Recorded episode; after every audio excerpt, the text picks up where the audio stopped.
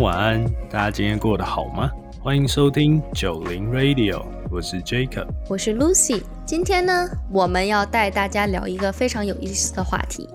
其实呢，这是一个很普遍的现象，那就是美国人的穿衣打扮。印象里的话，美国人都不会太打扮。没错。所以，先给没有来过美国的人普及一下，普遍的男生女生在美国怎么穿吧，好不好？在我的印象里，女生特别喜欢穿 legging，就是把运动的裤子穿在身上，甚至去 shopping 或者去买东西啊，干嘛的都穿在身上，然后变成是一种很 common 的一种穿搭方式。然后男生的话，总体来说，我觉得挺 casual。呃，夏天可能穿短裤 T 恤，然后冬天的话，可能就是穿一个 pants，就一般的长裤跟也是 T 恤。没错，就是 Jacob 讲的这个现象呢，真的是非常的普遍，尤其是女生，这个真的是 everywhere。对啊，其实台湾也会有女生这样子穿，但是普遍偏少，或者是他们真的是刚去运动完。然后回家的路上就会直接这样穿，但是美国是直接把这件事情或者他们这个的穿着变成是一种风格，就好像大家都这样穿。没错，我记得就是我当时在纽约，在排队进 Chanel，然后我后面的一个漂亮的女生就是下面穿了一个 legging，然后一般他们都是上面会配一个就是小吊带儿，就其实还蛮好看的。没错，我记得我刚来的时候就发现，其实这边的女生，尤其是二十多岁的女生，很喜欢穿露脐装，然后有的时候可以短到就是只把胸部盖上。我看到的很多美国女生穿衣服，感觉就是布料越少，她们越常穿，而且不分年龄。我觉得她们穿衣的一个要素就是要露，如果不是露肚脐的话，就是穿低胸，要不然就是会穿短裤露腿，反正就是 离不开露这个字，要不然就是穿的好好的，他们会不穿内衣。哦，你没有发现吗？有啊，当然有啊，但是我有一个蛮大的疑问，我感觉美国男生好像不是那么在意看女生穿的露不露这件事情，我反而觉得其实亚洲还蛮爱看女生穿很露，可能已经普遍到大家都已经这样。我觉得是因为大家已经习惯了，就变成穿很露是一件很正常的事情。没错。然后另外一个点就是你刚刚讲到的女生不穿内衣这件事情。其实就很刚好，我前几天在看一个台湾的综艺节目，有一个国外俄罗斯的女生，然后上节目来讲说她很推崇，就是出去外面女生都不用穿内衣这件事情。其实这个现象在我来美国之后，我也会很明显的感受到，甚至刚来美国的时候，我的室友他们是一对情侣。女生好像应该来美国的时间比 Lucy 还久一点，就是我跟他们那一对情侣住在同一个屋檐下，她也都不穿内衣，大部分时间。嗯，我一开始没来美国之前就知道这个现象，然后我当时在美国留学的朋友跟我说，是因为他们买不起内衣。其实这边内衣确实是卖的蛮贵的吧，我是觉得。哎，那如果身为你也来美国这么久了？然后，但是你又是从小生长在亚洲文化、穿衣服风格的地方长大的，你对于现在看到的美国人，他们这样子的穿着。你有什么想法？一开始来这边就觉得他们穿的好邋遢，好随意呀，感觉大家都是穿着睡裤跑的那种，那种感觉，你知道吧？对，一条棉裤就可以做所有事情。对，然后现在来这边很久了，然后也看习惯了，我觉得那个是一种 style，还蛮好看的。啊，你被同化了？对，我被同化了。所以你偶尔也会变成那样子的穿法吗？其实还挺普遍的，就是穿一个 legging，然后穿一个吊带就出门了。啊，那你们上班的环境，你们要穿什么？就是你的同事们。其实没有同事可言了，我们不是去办公室办公，对我们其实是更像是一个 entrepreneur。OK。对，其实是出去见客户啊什么的。穿什么都随意了。但是比如说我去见其他的房产经纪人，他们有的就是穿的很随意，有的时候都不太相信他们是房产经纪人，感觉很像工地的工人。其实你这个行业别介于就是可以穿的 casual，又穿的比较 official 一点。Engineer 其实，在公司里面就是穿你想穿的，就是工作上基本上都不会太限制你，也不会说一定要穿一个有领子的 polo 衫之类，你舒服你 OK 就好。然后其实这个现象，我其实发现在美国蛮多人就是喜欢或是追求他们想要穿的比较舒适或者比较随意一点。你知道为什么吗？为什么？因为对于美国人来说，他们穿的很随意，就代表着自由的一个象征，就会觉得我可以选择我自己想要穿的一种方式，甚至模糊性别，不展露自己的年龄或者是贫富的差异，这些都是他们选择他们想要给别人的第一印象的一种自由。怪不得就是大家看大家都是穿人字拖，然后有的上班族也穿人字拖。我后来才慢慢发现，就是美国人很不喜欢靠服装讲说他自己可能蛮有钱的，真的是，对他们可能非常你根本看不出来，就是其实他们可能是一个公司的大老板，可是他们开的车可能是 Toyota 比较平价的车，然后穿的衣服嗯又是那种在 Outlet 买的，因为在亚洲的社会文化里面，感觉穿什么东西可以体现出你这个人的社会地位。可是在美国的话，他们特别讲究的事情是穿着舒适，跟可以自由选择自己想穿的衣服，这个才对他们来说是最大的表现自己的方式。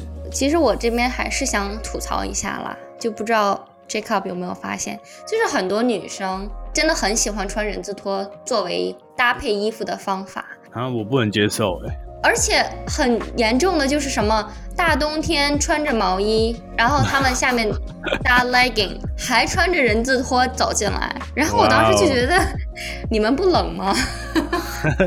我其实蛮不喜欢人字拖这件事情。你应该从认识我到现在都没有看过我穿人字拖。还真的哦，对我甚至都很少穿拖鞋，除了在室内以外，不然我嗯，其实是一个很不喜欢看到别人露脚趾，或者是我自己露脚趾的人。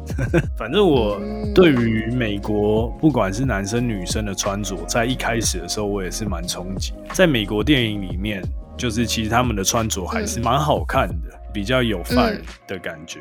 但是真的活在美国的生活里的，就不是这么一回事。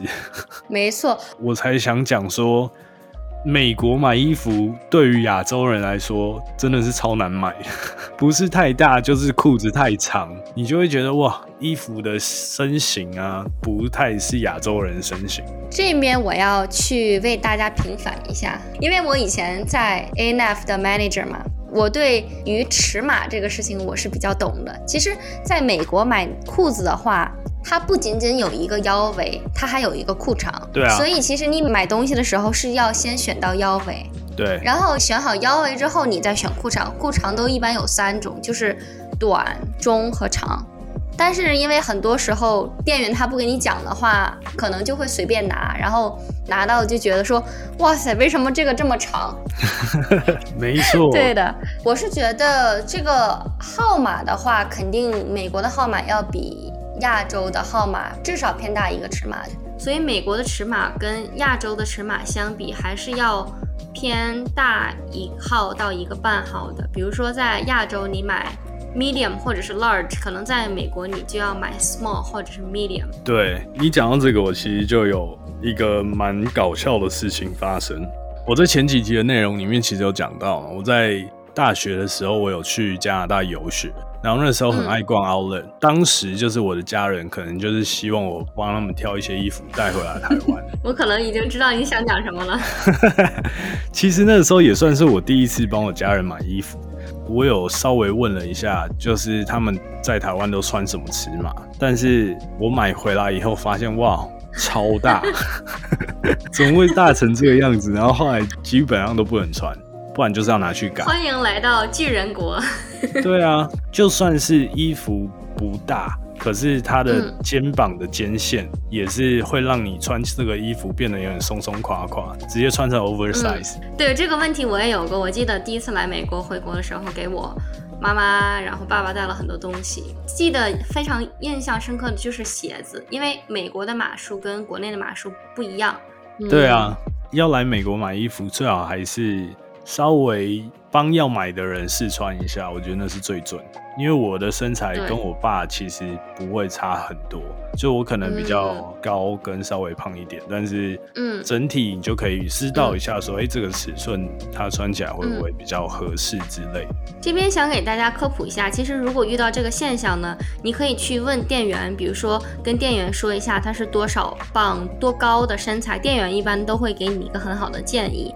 如果你觉得店员的建议你还是拿不准的话，你可以去他的官网。现在其实很多品牌的官网都可以就是输入你的身高体重，然后就可以给你出来一个适合你的码数。OK，其实这边我有想问一个问题，因为嗯 Lucy 之前是服饰店店员嘛，不是店店长，哦，服饰店店长好。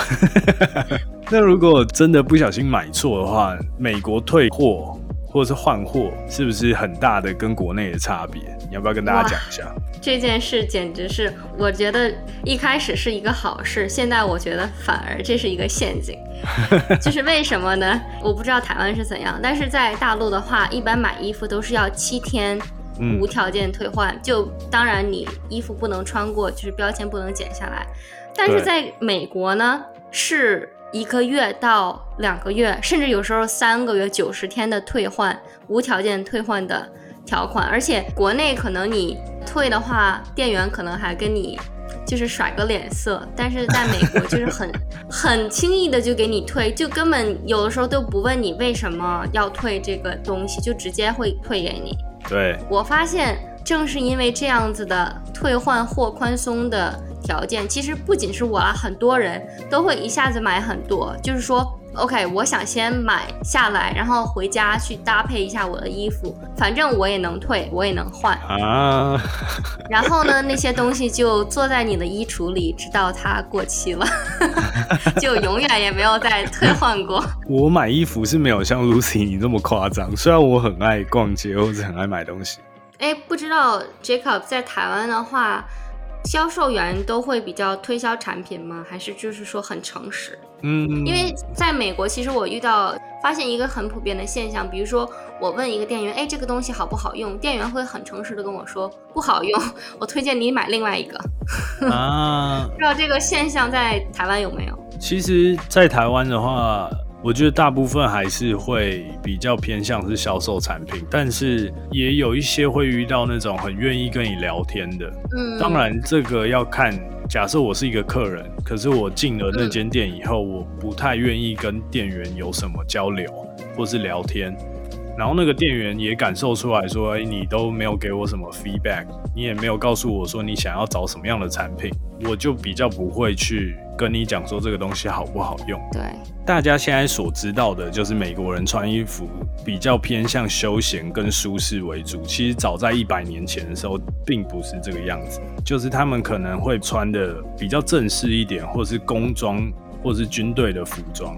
然后，其实美国人对于低调穿衣服的风格是挺追求的，所以不管是在会议室啊、教室啊、法庭啊，其实当时都是一直保有这样子的状态。然后一百多年前，其实在美国人穿衣服的时候，他们是用来区分社会阶级，就是他们可以透过军装好了，可能代表我是一个军阶的某一层社会地位。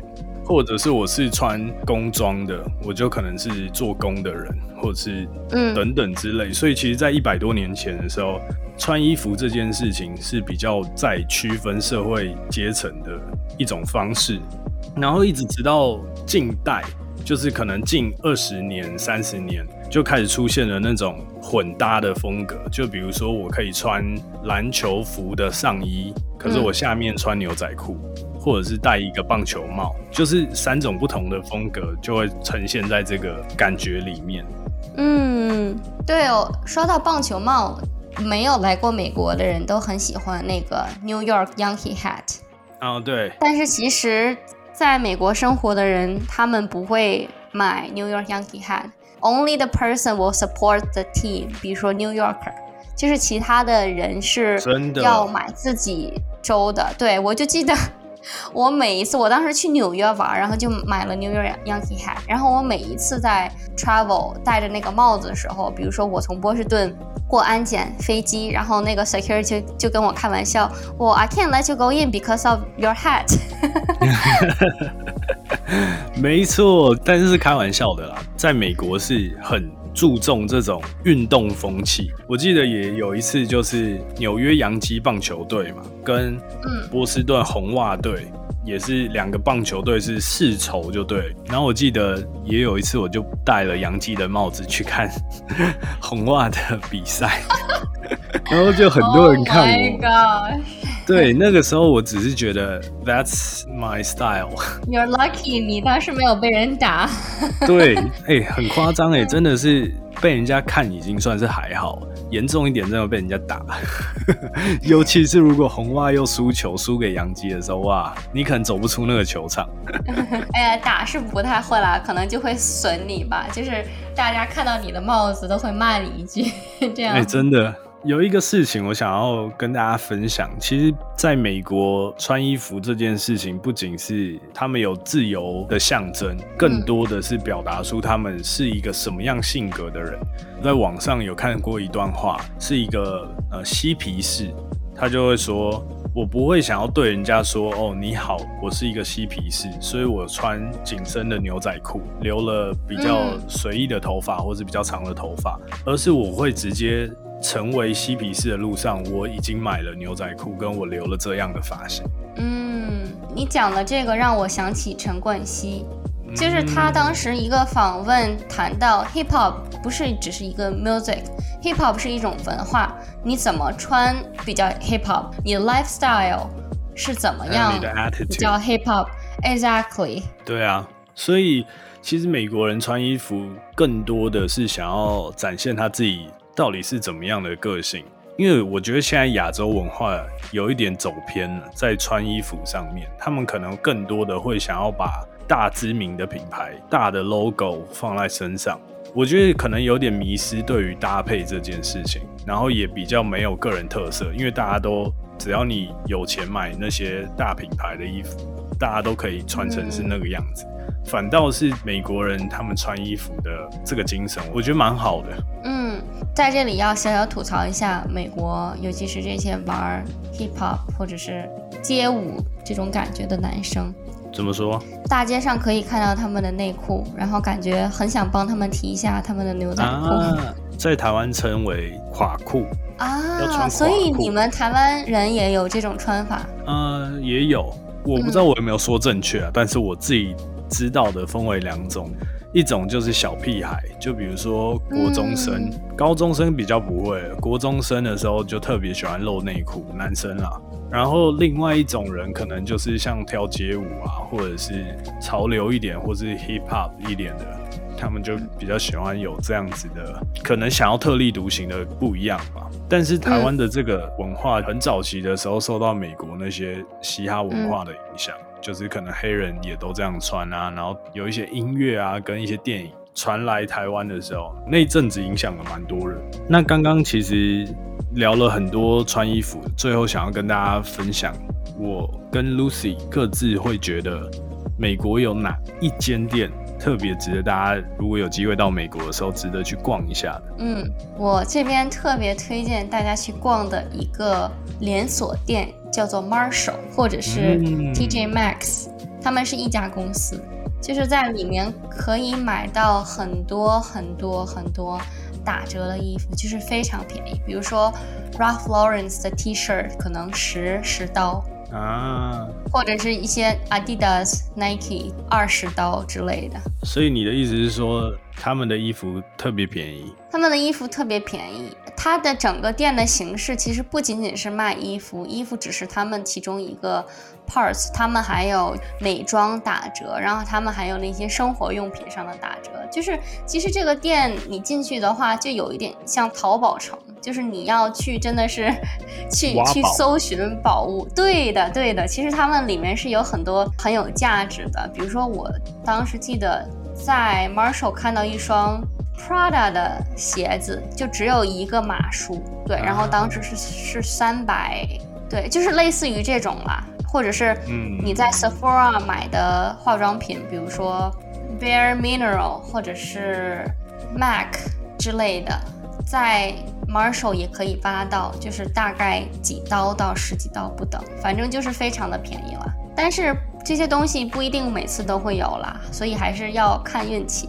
所以我每次经过一家 Marshall 的话，都会很兴奋的进去。如果淘到好东西出来，我就超高兴。其实我跟 Lucy 想要推荐的有一点类似，就是我想要推荐大家可以去 Nordstrom。嗯哼，反正为什么我想要推荐这间店，其实跟 Lucy 讲的有一部分蛮像，但是不一样的地方是，这个 North Stone 里面的衣服，它基本上都不是那种非常便宜的，它是很多大品牌比较精品的衣服，然后呃有的时候可以在那边也是淘宝，就是你可以在那边挖宝挖到很多比外面便宜的价格，又非常好看，然后很有质感。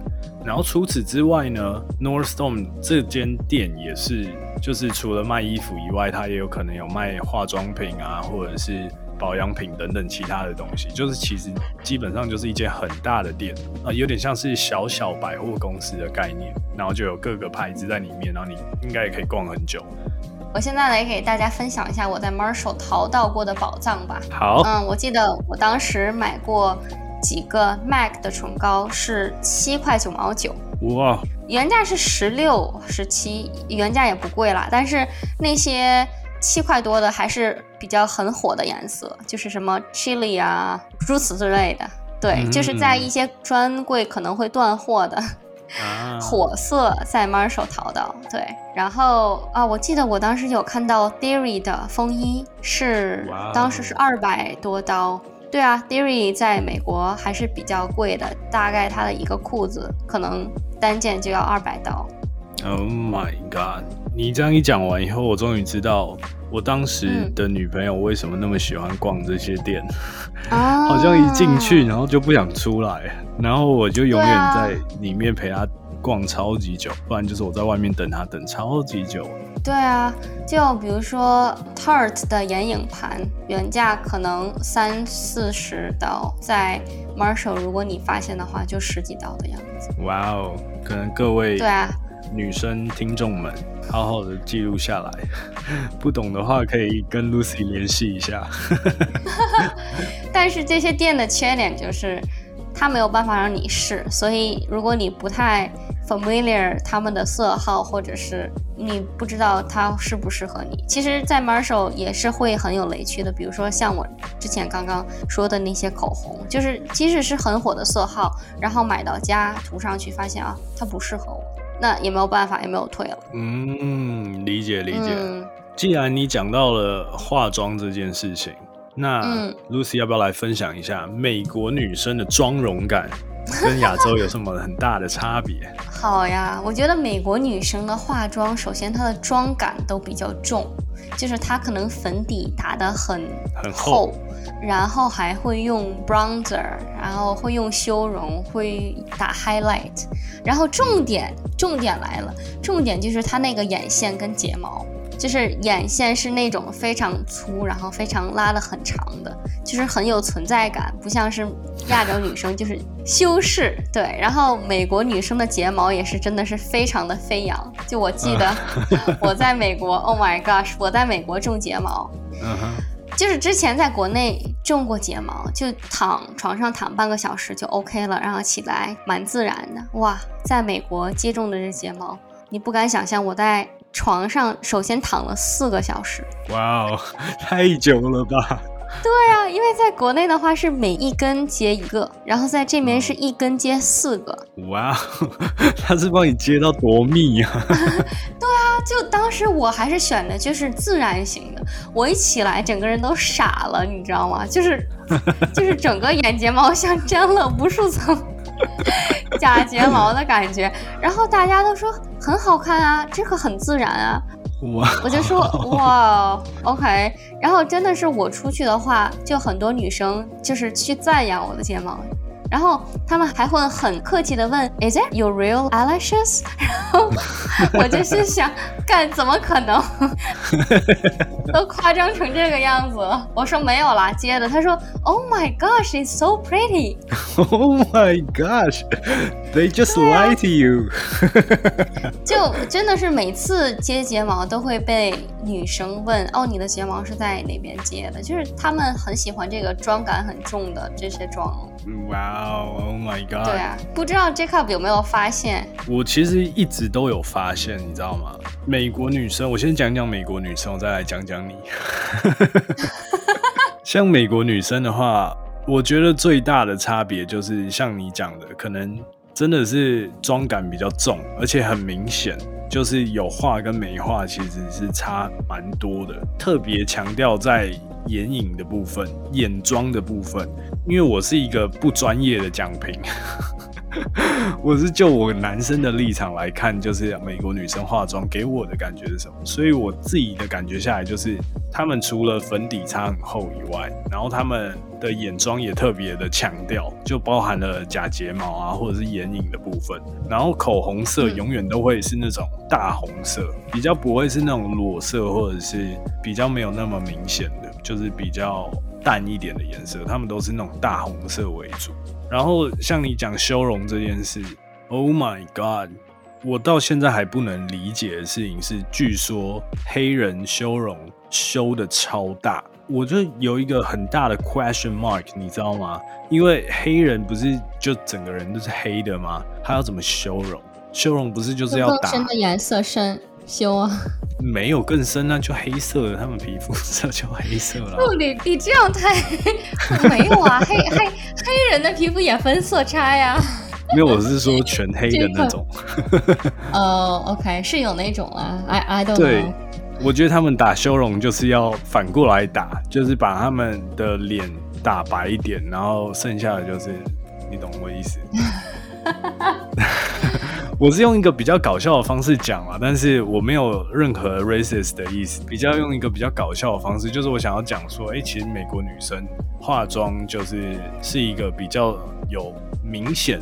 很重的妆感的那种感觉，嗯，其实我看过 Lucy 很早以前在国内的照片，然后跟现在其实是 totally different。因为现在其实我觉得 Lucy 的妆感可能也受工作久了以后的影响，其实你也比较偏向美式的化妆的感觉，没错，对，但是你没有到完全美式，就是你还是有。保有一点就是亚洲化妆的那种感觉，不会想要把它画得太浮夸，但是就是 I can see the difference。